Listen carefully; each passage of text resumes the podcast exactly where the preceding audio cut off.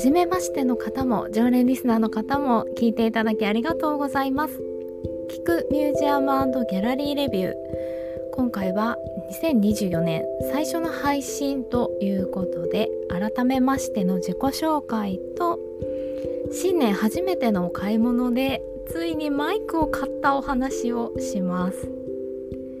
何度かこのポッドキャスト配信を聞いてくださっている方はお気づきかもしれませんがついについにマイクを買いました。あのこのポッドキャストとか音声配信は特にこの音質が重要だというお話をもうありとあらゆるところで聞いていたんですがまあ決められない。私はですねなかなかマイクをどれにしようかリサーチに時間がとてもかかってしまいましてあの性能とデザインそしてお値段のこの3つが自分の求める、まあ、スペックで一番どこがいいだろうかっていうのを結構いろいろいろんな人に聞いたりとかリサーチしてきたんですが選んだのはですね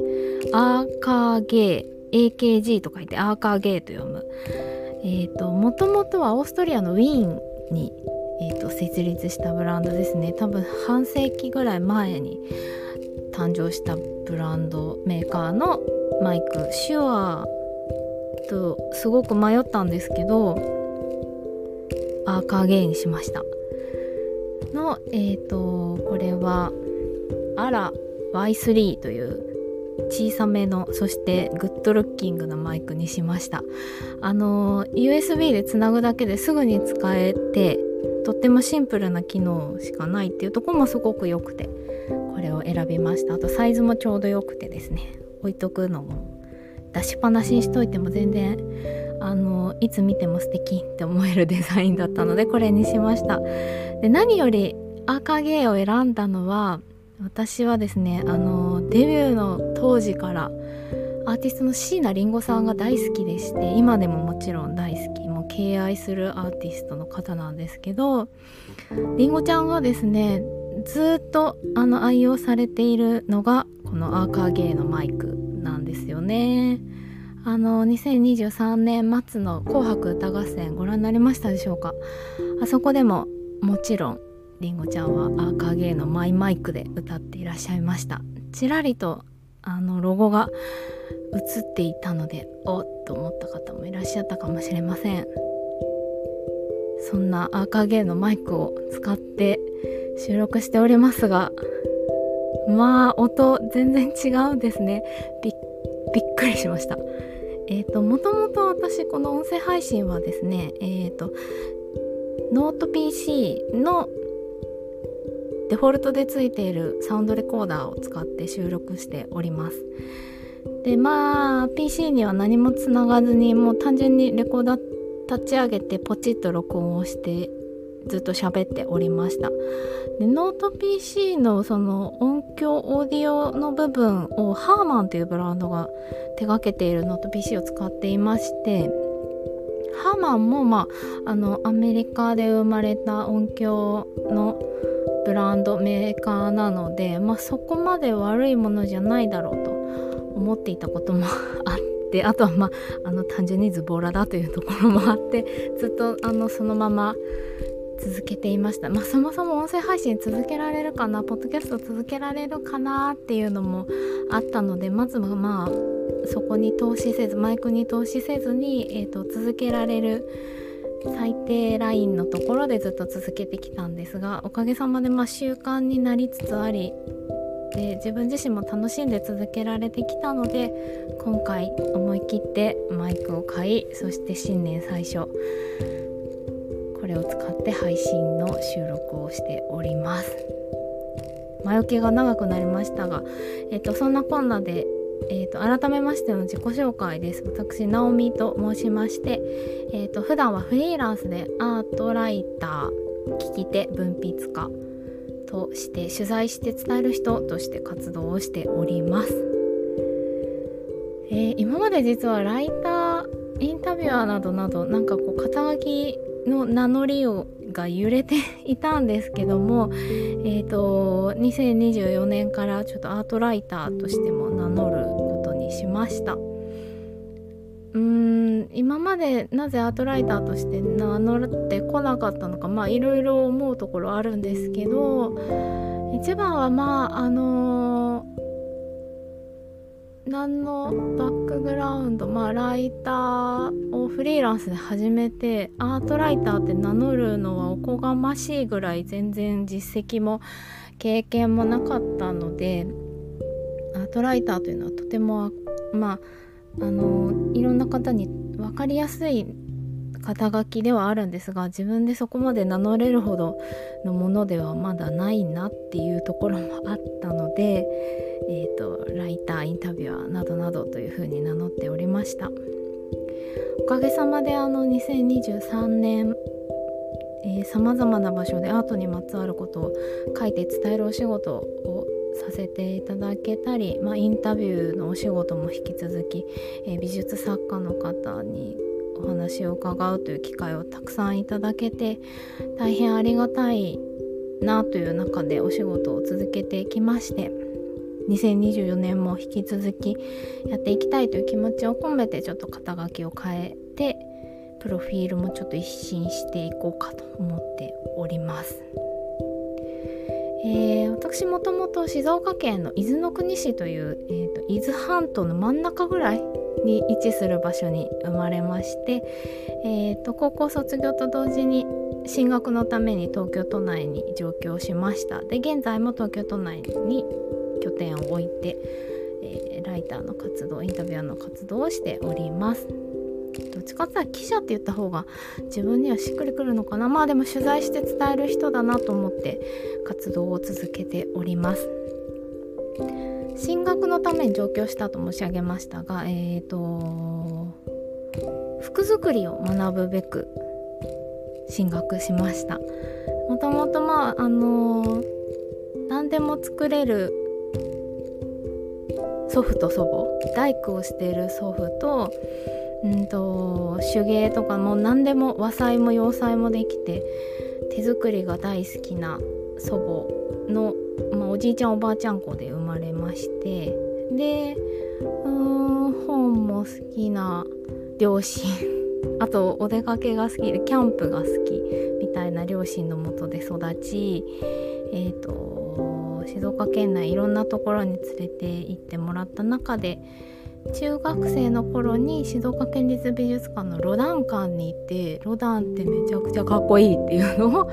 が 多分美術館ミュージアムが好きになった原体験の一つかなと思っているんですが、まあ、自然に囲まれた中で育ったので、まあ、自然の美しさ。もちろん家から富士山が見える場所に生まれ育ったので自然の美しさっていうのはものすごく身に染みて学んだ、まあ、日々とても身近にあったんですけど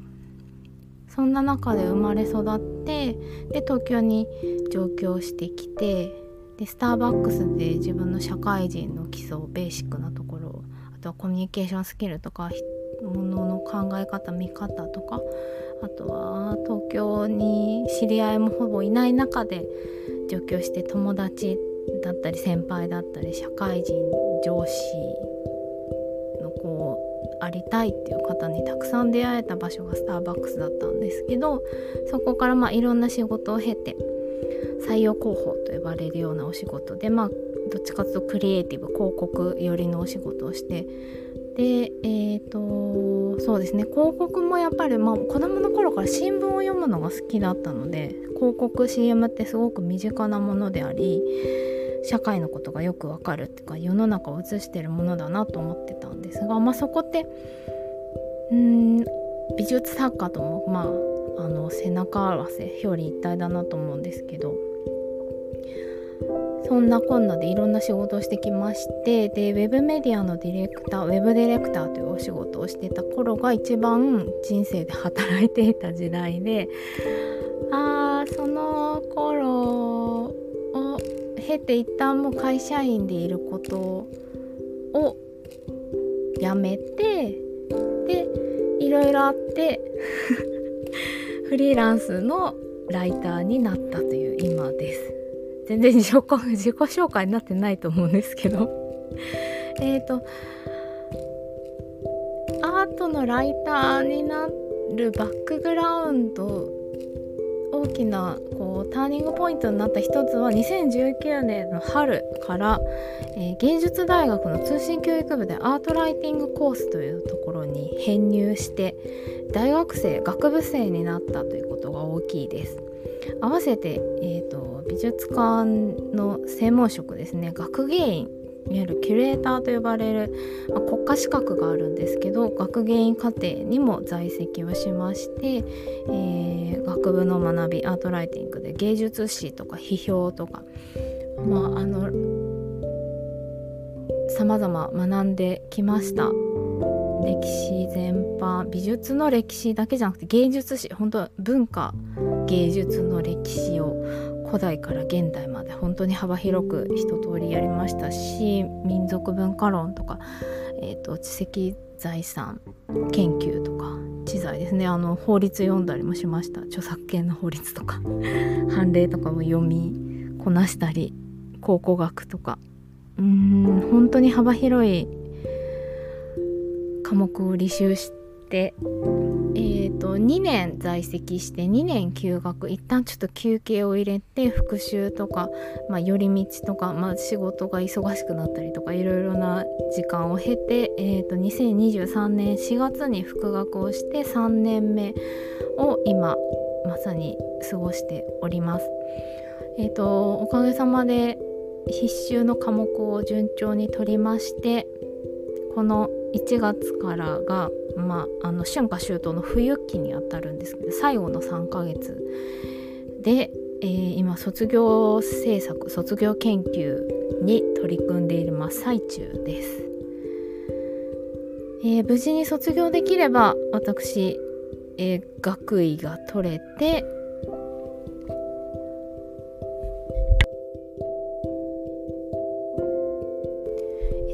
ちびっこの元気な泣き声が 入りそうだったので一瞬止めましたが、えーと、学位が取れて学芸員資格もいただける予定ですあとちょっとですね長かった大学生生活も楽しかったですがもう間もなく終わりが見えているような状況です。まあ、そんなこともあってちゃんとアートライターって名乗ろうかなと思った次第です。えーと、今フリーランスで、まあ、書いて伝える取材して伝えるの主なテーマにしているのはアートデザイン工芸ですね。クラフトと呼ばれるジャンル。であったりミュージアムやアートギャラリー。そして書籍本。あとは仕事職業。生き方みたいなところですかねこれは私自身もだいぶキャリアを迷走してきたのでまあ世の中もドラスティックにすごくこの20年とか変わりましたけどそういったまあ仕事と生き方みたいなところにもずっと興味関心があります。そして、えーと、生活文化全般ですね文化人類学とか、まあ、人々の何気ない日常暮らし街並みとか食文化とかうん、町の歴史地域の歴史みたいなとこにもやっぱり興味があるんですけどそういったことを主なテーマにして、えーと、取材とか企画あとはインタビュー執筆編集みたいなことをずっと続けてきています。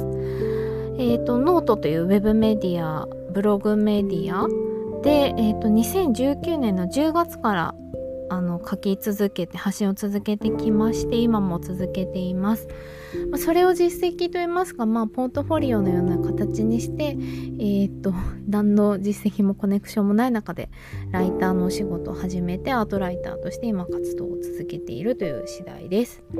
でもともとラジオが大好きだったんですよね子供の時からずっとまあテレビも好きでしたけどラジオが流れている家だったので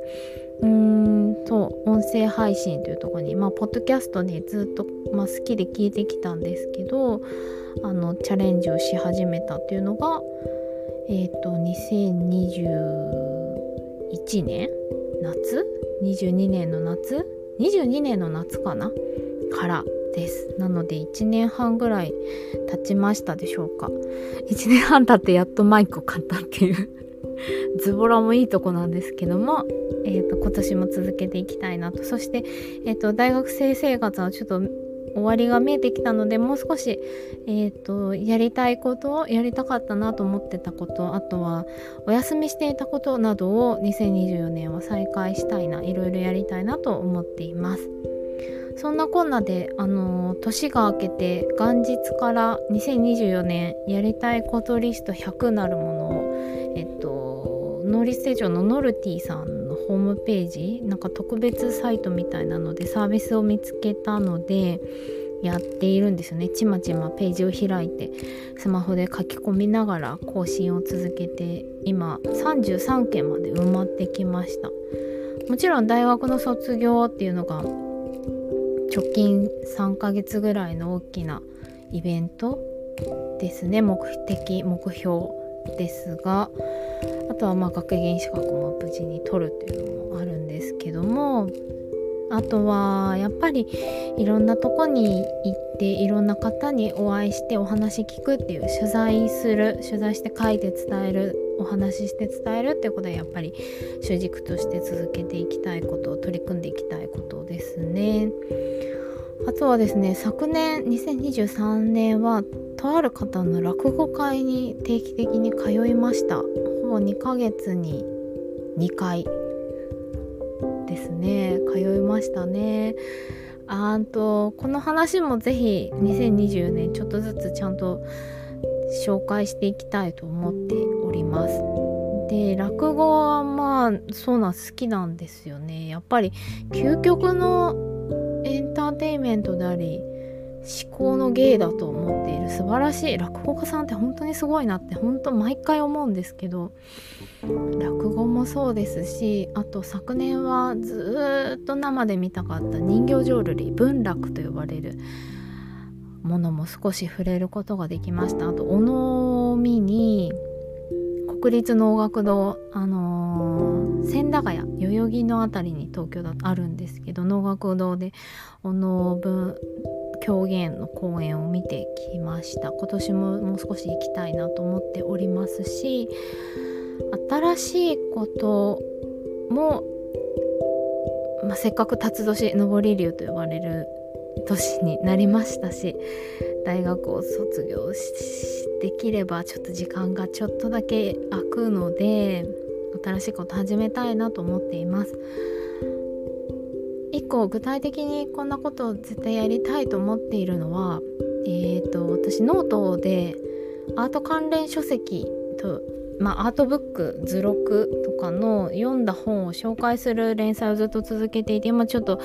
手が回らずお休みしてますけどそういったアートブックの読書会とかコミュニティみたいなものをやりたいなっていうのが一つ。あとですね音楽楽器を始めたいと思っていてっちゃなハープライアーハープって呼ばれる楽器があるんですけどもともと私高校の時に吹奏楽部にいたんですよ。で大人になってからバイオリンもちょっとやったりしていて寄り道が激しいんですけどちょっとあの今年ライアーハープを弾いて自分も癒されたいっていうなんかそんな思いがあって去年一昨年ぐらいかなそのライアーハープ演奏してらっしゃる映像方の映像を見てすごくいい楽器だなやりたいなって長らく思っていたので2024年ちょっとやりたいなと思っている始めたいなと思っております。バイオリンも再開したいんですけどねちょっと場所と時間を選ぶのですごい弾いてるの楽しいんですけど吹奏楽部ではですねあの合奏がメインのまあもちろんソロでの演奏もするんですけど、まあ、どちらかというと合奏してよりいい楽器あの具体的にはですねユーフォニウムという楽器をして演奏していたんですね。あのー、高校生の現役の頃は UFO? え？何それ？って何度言われたことかだったんですけどそれから数年経ってまさかの「響けユーフォニアム」というアニメが生まれてとっても人気を集めたというので、まあ、UFO 付近には非常に嬉しい 時代になったんですけど UFO もも音も大好きなんですけどちょっと話すの長くなるのでちょっと楽器と音楽の話を一旦ここまでにしますが、えーと、お休みしていたことの再開で言うとえーと、まずはやっぱりま服作りを学んでいたのでちょっとしばらくミシンも使ってなかったんですけど服作り、まあ、リメイクリフォームも含めてやりたいなと思ってますしあの鉱物石が好きであの石まあ、特に水晶ですかね。あんまり色石も好きなんですけど自分で身につけるのって結局透明なものが多かったりするので、まあ、そういう水晶などなど、まあ、色石を使ったアクセサリー作りもちょっと再開したいなと思っておりますあとガラスとかあのアクセサリーはどっちかというともう完全に独学なんですけどいや、ま、細く長く服作り服飾の学校にいた学生の頃からもうずっと続けていることなんですよね。なのでそれを再開したいなとも思っております。あとは読書量を増やすとか好きな本 今まではどうしても、まあ、あの大学の科目履修に必要な教科書もめちゃくちゃ分厚いものが多かったし過去の論文とか分析をするっていうのも結構多かったのでその読まねばならぬものをたくさん読んでいたんですが読みたい本を読むっていうのを久々にやりたいなとかあとは書評って言えるほどのものを書けるか分かんないですけどなんか好きな本をどんどんおすすめするっていうのはしたいなと。アートブックの読書会もそうですけどしたいなっていうのもそうですし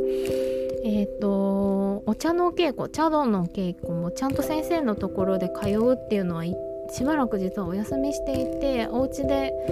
まあお茶を立てて飲むっていうのは続けてはきているんですけどちょっと再開したいなとか投げ入れのお花っていうのもあのー、お茶の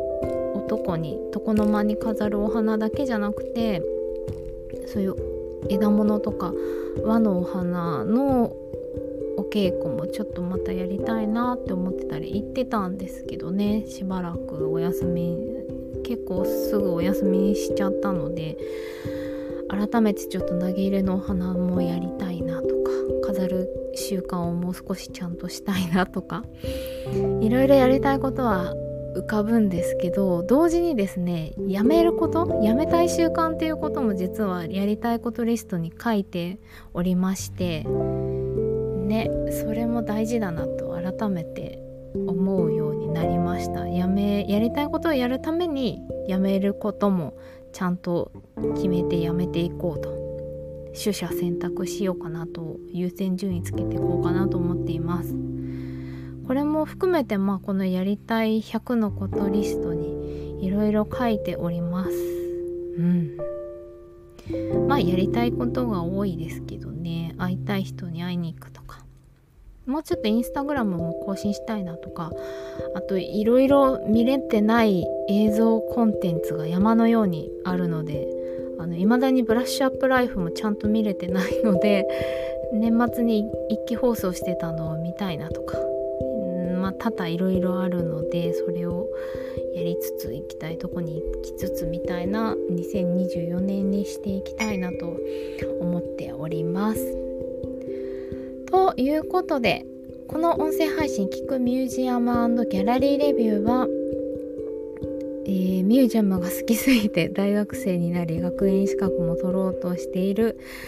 私直美がえー、ミュージアムやアートギャラリーに行った話おすすめしたいこんなとこだよなんていうお話ですとか、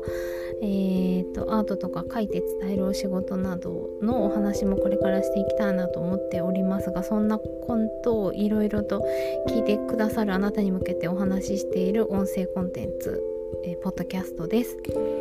基本的に編集なしの取って出しでお届けしております。気軽に聞き流していただいて日常的にアートを楽しむきっかけになったら嬉しいなと思って続けております。2024年もぜひ過去の配信はこの音声のクオリティを聞いてしまうとザザザザザ言ってんなとか 思うことがあるかもしれませんがあのアーカイブもぜひ聞いていただけると嬉しいです。ではまたお耳にかかれるのを楽しみにしております。聞いていただきありがとうございました。